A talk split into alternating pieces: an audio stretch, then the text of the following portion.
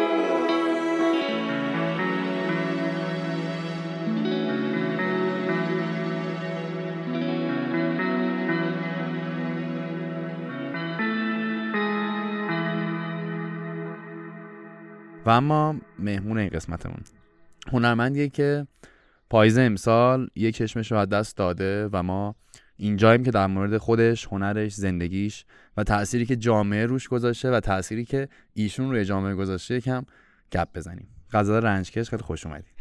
سلام، خیلی خوشحالم که الان اینجا توی تراس هستم و متشکرم ازت امیر پارسا که منو دعوت کردی. من واقعا توی تراسیم دیگه، توی این قسمت از تراس واقعا توی تراسیم.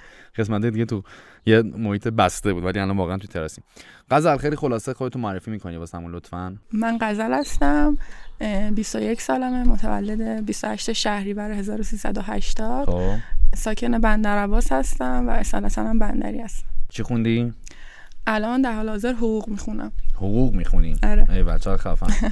بعد من اولش گفتم هنرمند، آره. یکم من خواهم هنرت بگی که چی کار میکردی و چی کار میکنی. آره. کلن توی هیته آرشگری هستم و هیر تراپیست هستم. هیته آرشگری و هیر چی؟ تراپیست. هیر تراپیست؟ آره. چی؟ کارمون رو انجام میدم، احیا و درمانمون. بچه ها خفن، میگن هیر تراپیست؟ آره. فقط با مزه. ای بر. خب واسه اینکه بحثمون رو شروع کنیم من با یه سوال شروع میکنم. اوکی؟ اوکی. این اتفاقی که برات افتاد که تو پاییز امسال یک چشمت رو از دست دادی باعث شد تو روند زندگیت وقفه ایجاد بشه یا اینکه مثلا یکم توضیح میدی که زندگی قبل و بعد این اتفاق چه چه تغییرات چه تغییراتی داشته؟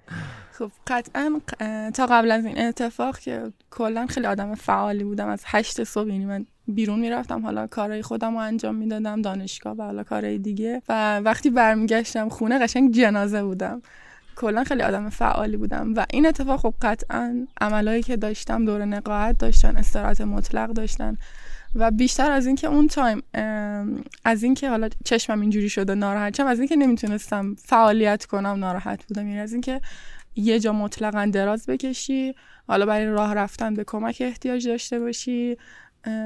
خلاصه اینا خیلی اذیتم میکرد چون کلا هم آدم مستقلی بودم، از اینکه حتی توی راه رفتن بخوام از مامانم مثلا کمک بگیرم خیلی برام اذیت کننده بود. خب ببین، میخوام ازت بپرسم که این موضوع باعث شد که یک وقفه‌ای بیفته یا اینکه نه اصلا مسیر زندگی عوض شد، اصلا کارا کلا عوض شد؟ متوجه سوالم میشی؟ آره. که این وقفه خب آره طبیعیه به خاطر آره. دوره نقاهت و همین آره. مدتی مطمئنا آدم کار نمیتونه بکنه آره. ولی میخوام بگم که این یک وقفه است و بعدش دوباره ادامه زندگی مثل قبله یا یعنی اینکه نه اصلا مسیر زندگی عوض شده؟ کلا مسیر زندگیم که عوض نشد چون من از فکر کنم پانزده شانزده سالگی نشستم به نوشتن آرزوهام و همه اونا رو دونه دونه نوشتم، از حالا کوچیکترینش تا بزرگترینش، و برای خودم یه مسیری رو انتخاب کرده بودم، یعنی هرچند شاید از لحاظ بقیه یا از لحاظ اینکه خودم حتی می نوشتم خیلی دور دست باشه اون آرزویی که بهش میخوام برسم، ولی اینکه بخواد کلا هدفم عوض شه، برنامه‌ای که داشتم و اینا، نه اصلا. فقط همچنان صفر داری میری که برسی بهش. آره دقیقاً، چون که از کلا قبل از این اتفاق یه دیدگاهی من داشتم، همیشه این بود، دیدگاهم این بود که با اینکه مثلا خودم تو سالن زیبایی کار میکردم، ولی دیدگاهم این بود که اون چیزی که هستم رو بپذیرم. یعنی این مثلا دیدگاه من، اصلا کاری به بقیه ندارم و اصلا هیچ وقت دوست نداشتم که هیچ گونه عمل زیبایی انجام بدم، یعنی که یه کاری کنم که از این چیزی که هستم فاصله بگیرم.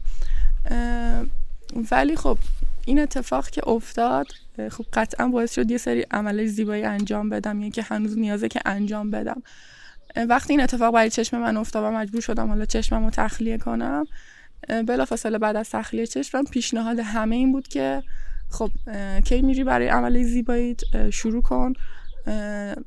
کلینیکای پروتز چشم مختلفی رو به معرفی میکردن، ولی خواسته قلبی خودم اصلا این نبود. با اینکه حالا فردا عمل، فکر کنم آره فردا عمل پروتز چشم مصنوعی دارم، ولی چندمین عملته؟ این میشه سومین عمل، صف... فکر کنم چهارمین عمل میشه آره. ولی کن خواسته قلبیم اصلا این نبود، چون همین که اسم عمل زیبایی رو روش می آوردن واقعا برای من خیلی دردناک بود، یعنی اذیت کننده بود، چون یه قول داده بودم به خودم که هیچ وقت هیچ گونه عمل زیبایی رو انجام ندم.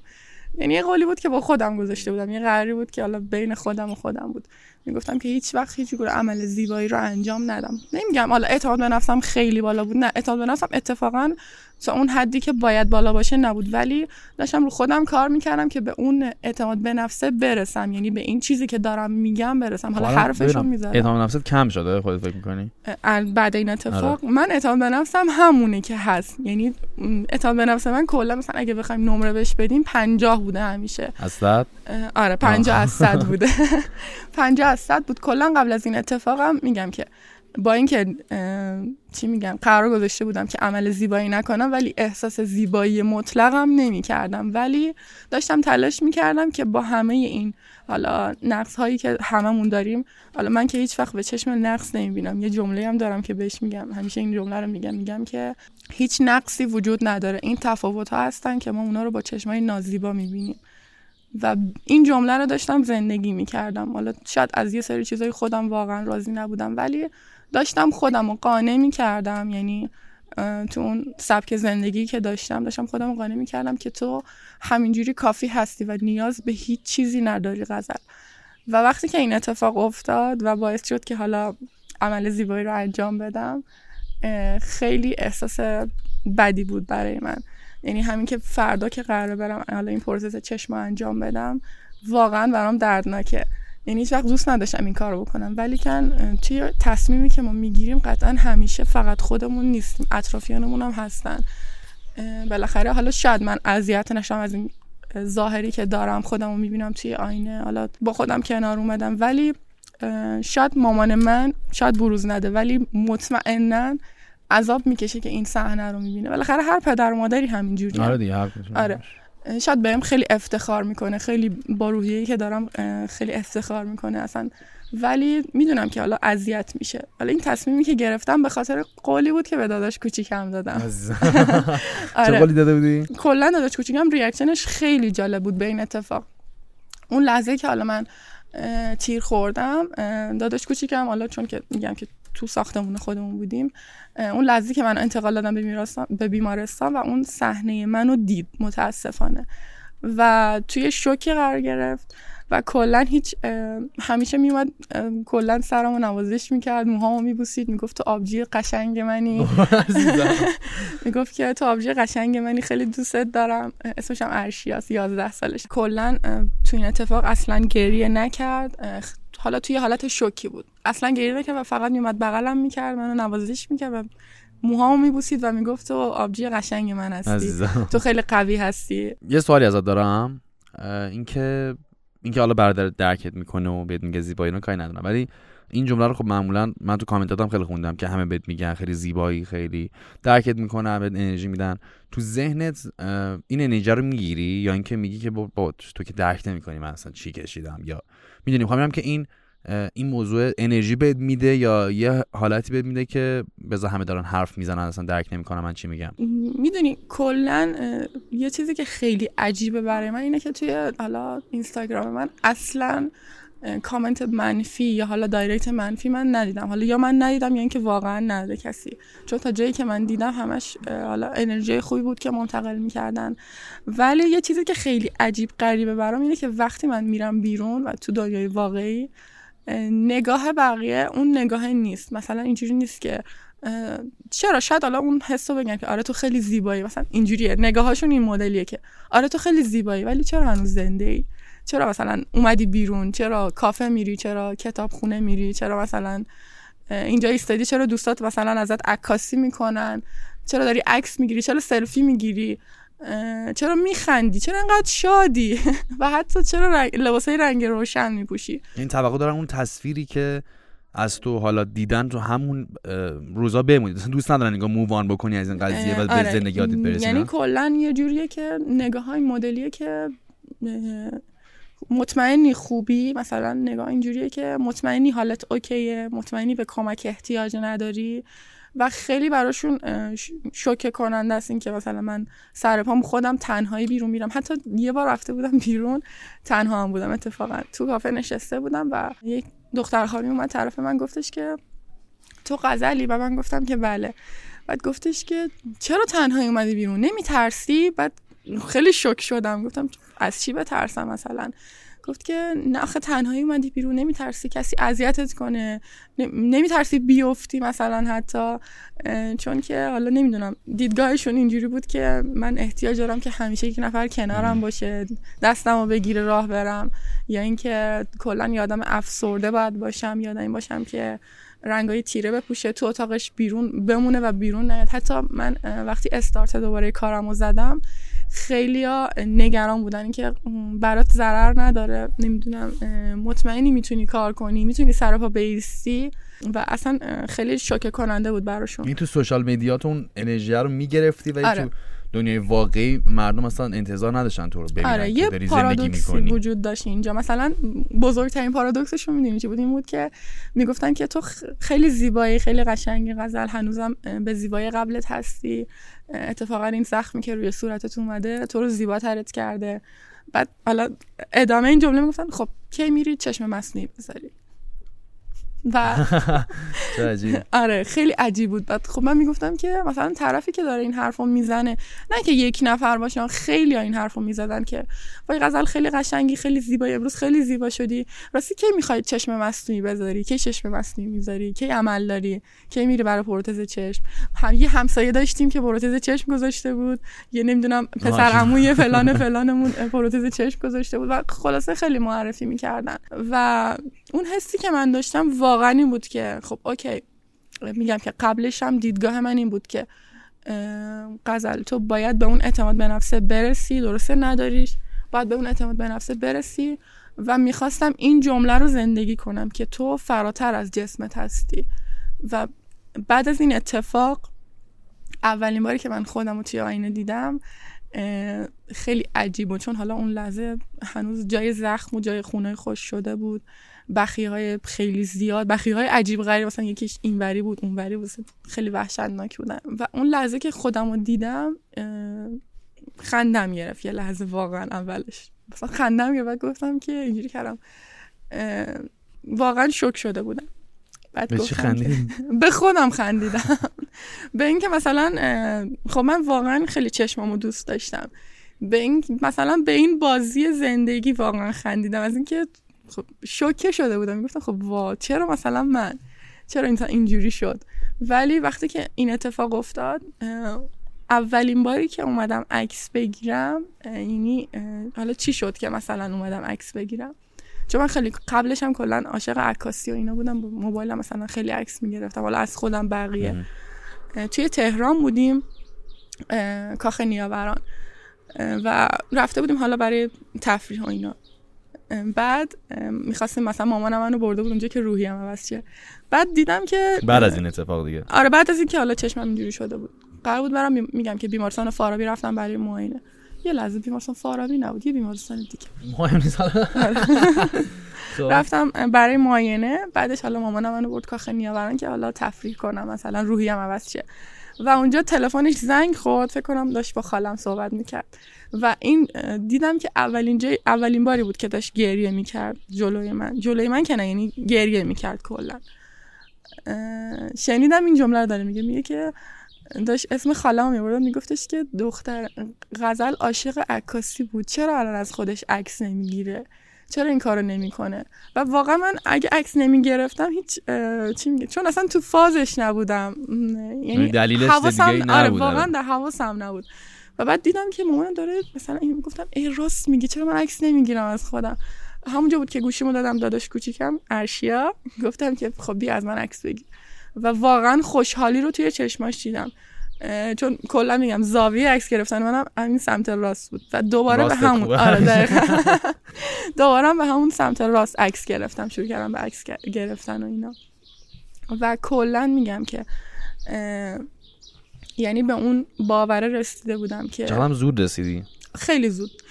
توی بیمارستان اصلا به این همون لحظه که خونریزی میکردم، مثلا قبل اینکه برام اولین عملمو انجام بدم، قبل اینکه دکتر بالا سرم بیاد، اصلا به این باور رسیده بودم. گفتم که خب غزل تو بیست و یک سالته، نادان نیستی، امید کورکورانه هم نباید داشته باشی، حرفای چرت و پرت هم نباید به خودت بزنی که بعداً ناامید چیه ها، و همین الان همه چیزو بپذیر. و من خودم آماده کرده بودم، چون فاصله نزدیک برم تیراندازی شد، خودم آماده کرده بودم برای اینکه کلا نصف صورتم رو از دست داده باشم. یعنی خودم یعنی اینا رو پذیرفته بودم و گفتم که خب غزل قراره که چشمتو تخلیه کنی.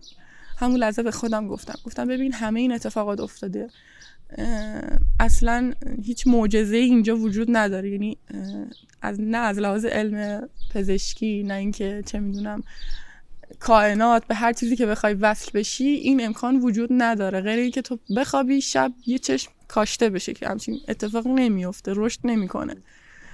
بعد اونجا بهش رسیدم.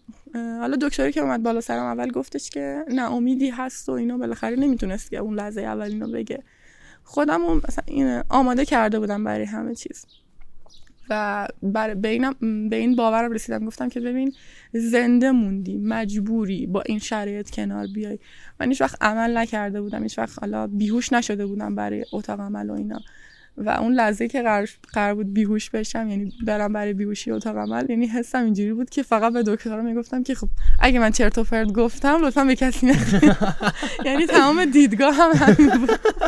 میگفتم که اگه چیزی گفتم هیچی نگین. بعد میگفتن که خب باشه، میخندیدن، یعنی شوک شده بودن که چرا اینجوری میشه. ولی خیلی حال میده. نه حال نمیده، من چون با داروی بیهوشی حساسیت دارم اصلا بعدش حال نمیده. اوه این بده. آره خیلی بده. خب ببینم یه سوال ازت دارم، این قضیه که اینقدر وایرال شد چه تأثیری تو داشت؟ این واکنش جامعه کلا میگم که چه جوری بود نسبت به تو؟ میگم که واکنش‌ها خیلی مثبت بود، یعنی خیلی حالا از من صحبت میکردن، خیلی لطف داشتن، وقتی نقاشی‌هایی که برای من میکشیدن، شعرهایی که مینوشتن، نمایش‌هایی که اجرا میکردن، و اصلا همه اینا واقعا برام شوکه کننده بود. حتی اون دختری که توی دانشگاه هن... دانشکده هنر تهران اومده بود ایستاده بود بدون هیچ حرفی، فقط نوشته بود من غزل هستم، من غزلم.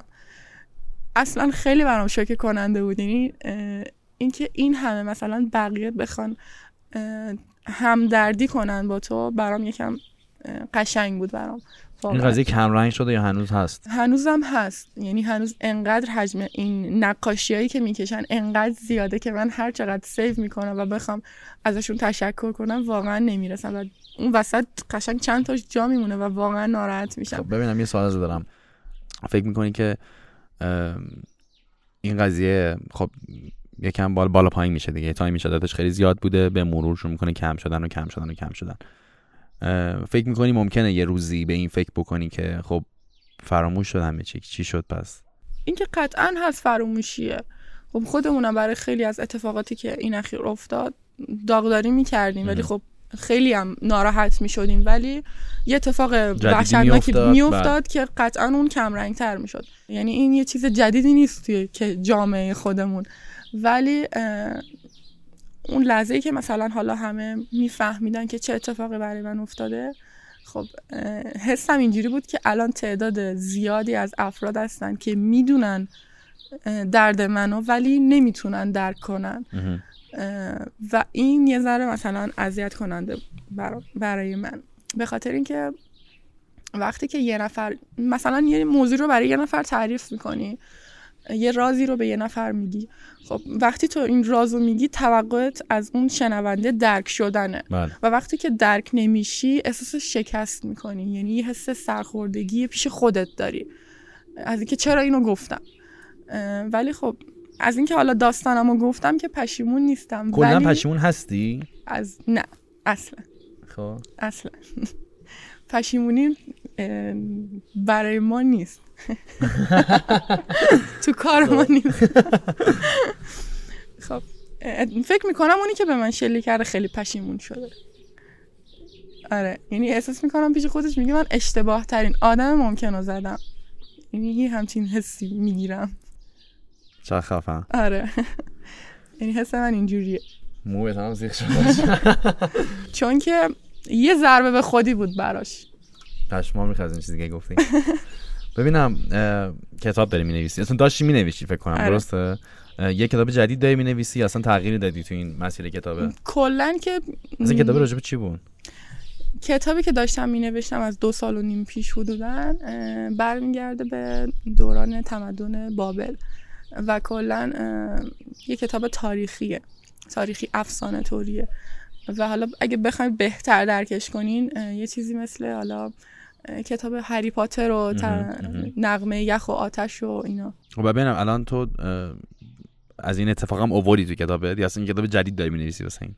من اگه اینو بگم قطعا خیلی شوکه میشین، به خاطر اینکه چیزی که من داشتم مینوشتم، کتابی که داشتم مینوشتم انگار برام اتفاق افتاد و موقعی که این اتفاق برام افتاد، حالا نمیخوام اصلا بگم چون اسپویل میشه ولی ببینید یه کتابیه که اصلا اصلا کسی که اینو میخونه باور نمیکنه که اینو تو این دوره یه نفر نوشته، بدون اینکه هیچ الهامی از جایی بگیره، چون که خیلی کتابه، یعنی تعریف نمیکنم واقعا ولی خیلی کتاب خفنی میشه. یعنی یه کتابی بود که موقعی که من شروع کردم به نوشتن اینجوری بود که میگفتم که این کتاب جهانی میشه و من فیلمشو میسازم و خب. وقتی اینو میگفتم حالا میخندیدن، حالا مسخره میکردن که میگفتن که تو که شغلت آرایشگریه، داری وکالت میخونی، بعد کتاب مینویسی، بعد بخوای فیلمش هم بسازی، چجوری ممکنه؟ ولی خب میدونستم که میشه، به خاطر اینکه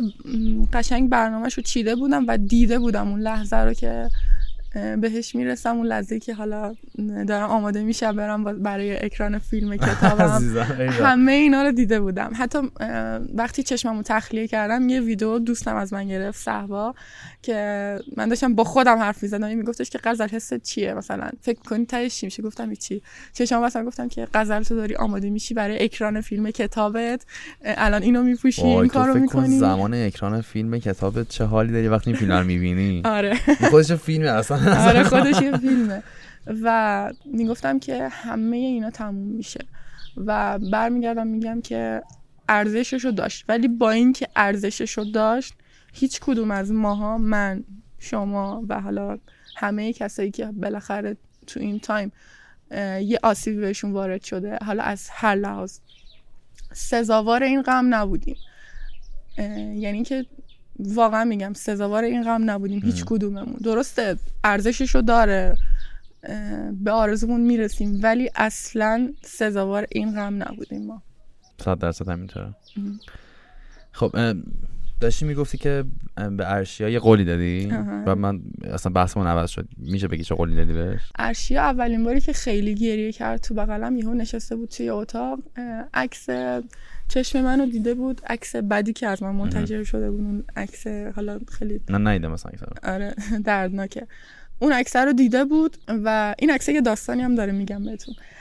عکس منو دیده بود و خیلی گریه میکرد و به من میگفتش که آبجی بهم قول بده که مثل روز اولت میشی و مجبور شدم یعنی که بهش قول بدم که من همه عملای زیبایی رو انجام میدم، طول میکشه ولی قول میدم بهت که دوباره همون مثلا آبجی غزل قبلت رو بزنی. آره. خب چی می‌خواستی بگی راجع به عکس؟ راجع به اون عکس، این عکس رو کنار عکس بقیه کسایی که چشمشون حالا مشکل دیده بود، آسیب دیده بود گذاشته بودن و بعد من این عکس رو وقتی که توی تهران رفته بودم حالا برای معاینه دیدم، خیلی یهویی توی توییتر، بعد چون کات کرده بودن فقط چشم و ابرو مشخص بود، بعد من خب نمیدونستم، بعد این عکس رو دیدم، این عکس عکس چشم من وسط بود، بعد این عکس رو که نگاه کردم اینجوری کردم گفتم که این چشم اوکیه، این درست میشه، مثلا انشالله این یکی درست میشه، ولی چقدر این وسطیه داغونه، اصلا هیچ جوره درست نمیشه. بنده خود خیلی ناراحت شدم، گفتم که اصلا اشکم ریخ براش، واقعا اش ریختم، گفتم که خیلی ناراحتم، اصلا چرا بنده خدا بعد اینجوری میشد، قشنگ اشکم در اومده بود. بعد اینجوری یه لحظه نگاش کردم، بعد گفتم که چه جالب، ابروش هم مثل ابروی من شکسته و اینا، بعد همینجا خشکم زد، فهمیدم که این خودمم. بعد رفتم مثلا چیزو خوندم، هشتگاشو خوندم، اسم منو زده بود و اون لحظه لحظه خیلی عجیبی بود برام، یعنی فکر کنم من خودم داشتم برای خودم گریه میکردم ولی نمیفهمیدم، خیلی لحظه عجیب غریبی بود برام، یعنی تا حالا این حسو تجربه نکرده بودم. چقدر عجیب واقعا. آره تو اینکه بیست و یک سالته خیلی فکر کنم بیشتر زندگی کردی از خیلی از کسایی که بزرگترن. خودت اینجوری حس می‌کنی؟ نمیدونم، شاید من اینجوری فکر میکنم راستش بخوای راجبه. ببینم به نظر من خوشبینی هستی؟ هستم. آره هستی؟ آره. خب یک کاری کنیم، من چند تا کلمه بهت میگم، تو توی یک جمله نظرت راجع به این کلمات به من بگو. اوکی. خب میخوای میخوای تعریفش کنی، نظر خودت، میخوای نظر شخصی تو بگی، هرچی. خب شجاعت. شجاعت به نظرم شجاعت توی دهه هشتاد خلاصه میشه، دهه هشتادی ها. زندگی؟ زندگی شوخیه به نظرم. شوخیه؟ آره. انتقام؟ انتقام من راجع به انتقام، چون که اصلا آدم کینه ای نیستم، میگم به خاطر که آدم کینه ای نیستم اصلا نظری راجع به نظری راجع به انتقامم ندارم. صبر؟ صبر غزل عزیزم. ترس؟ ترس اسلحه، میگه منو یاد اسلحه میندازه واقعا. خوشحالی؟ خوشحالی الان اینکه اینجا تو تراس هستم عزیزم، چون واقعا میگم که یکی از میگم در این حد من آرزوهامو نوشته بودم ریز به ریز، نکته به نکته، که خیلی پارسال خیلی یهویی تو جمع دوستامون نشسته بودیم و گفتن که یکی از آرزوهایی که فکر می‌کنی هیچ وقت بهش نمیرسی و اصلا تو بازی هدف تو نیست و بگو. من گفتم دوست دارم یه سفر به شیراز برم با امیر پارسا و با هم مصاحبه کنم. واقعا الکی نگو، واقعا داری میگی. واقعا. و اون لحظه‌ای که شما پیام دادی به من، من خیلی شوکه بودم، اینجوری بود که نمیدونستم خوشحال باشم یا ناراحت. حالا خوشحال که بودم به خاطر اینکه حالا به آرزوم رسیده بودم، ولی اینکه به عنوان کسی که چشمشو از دست داده بخوام بیا و مسابقه کنم با امیر پارسا خیلی برام ناراحت کننده بود، چون دوست داشتم به عنوان بعدها به عنوان یه نویسنده. بعدن کتابی که چاپ شد تو جبه اونم با هم میشیم گپ میزنیم ان شاء الله. آره مطمئن باش، فیلم اکران فیلم هم باید دعوت کنیم ما رو. حتما. ببینم کلمه آخر امید. فکر میکنم امید چیزیه که الان همه ما ایرانی‌ها اونو داریم درونمون و به خاطر امید زنده هستیم.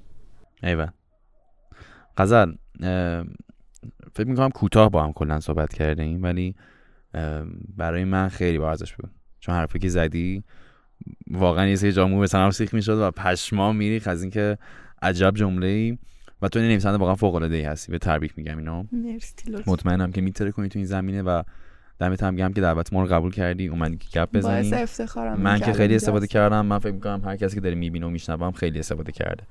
مرسی و خیلی مرسی. مرسی. مرسی که لطف کردی. مرسی که لطف کردی. مرسی از شما که لطف کردید. خب من تشکرم بکنم از درون، حامی این قسمت از تراس. درون یک پلتفرمی برای ایرانیان خارج از ایران، برای هر کسی که نیاز به روانشناس داره توی هر زمینه‌ای میتونه به سایت درون سر بزنه که لینکشون توی قسمت توضیحات هست. اگر هم از کست باکس دارین ما رو گوش میدین که این لینکی که این پایین‌تر میتونین کلیک کنین که مستقیم وارد درون بشین. دمتون گرم که تا اینجا دیدین. تا قسمت بعدی تراس، فعلا خدا نگهدار.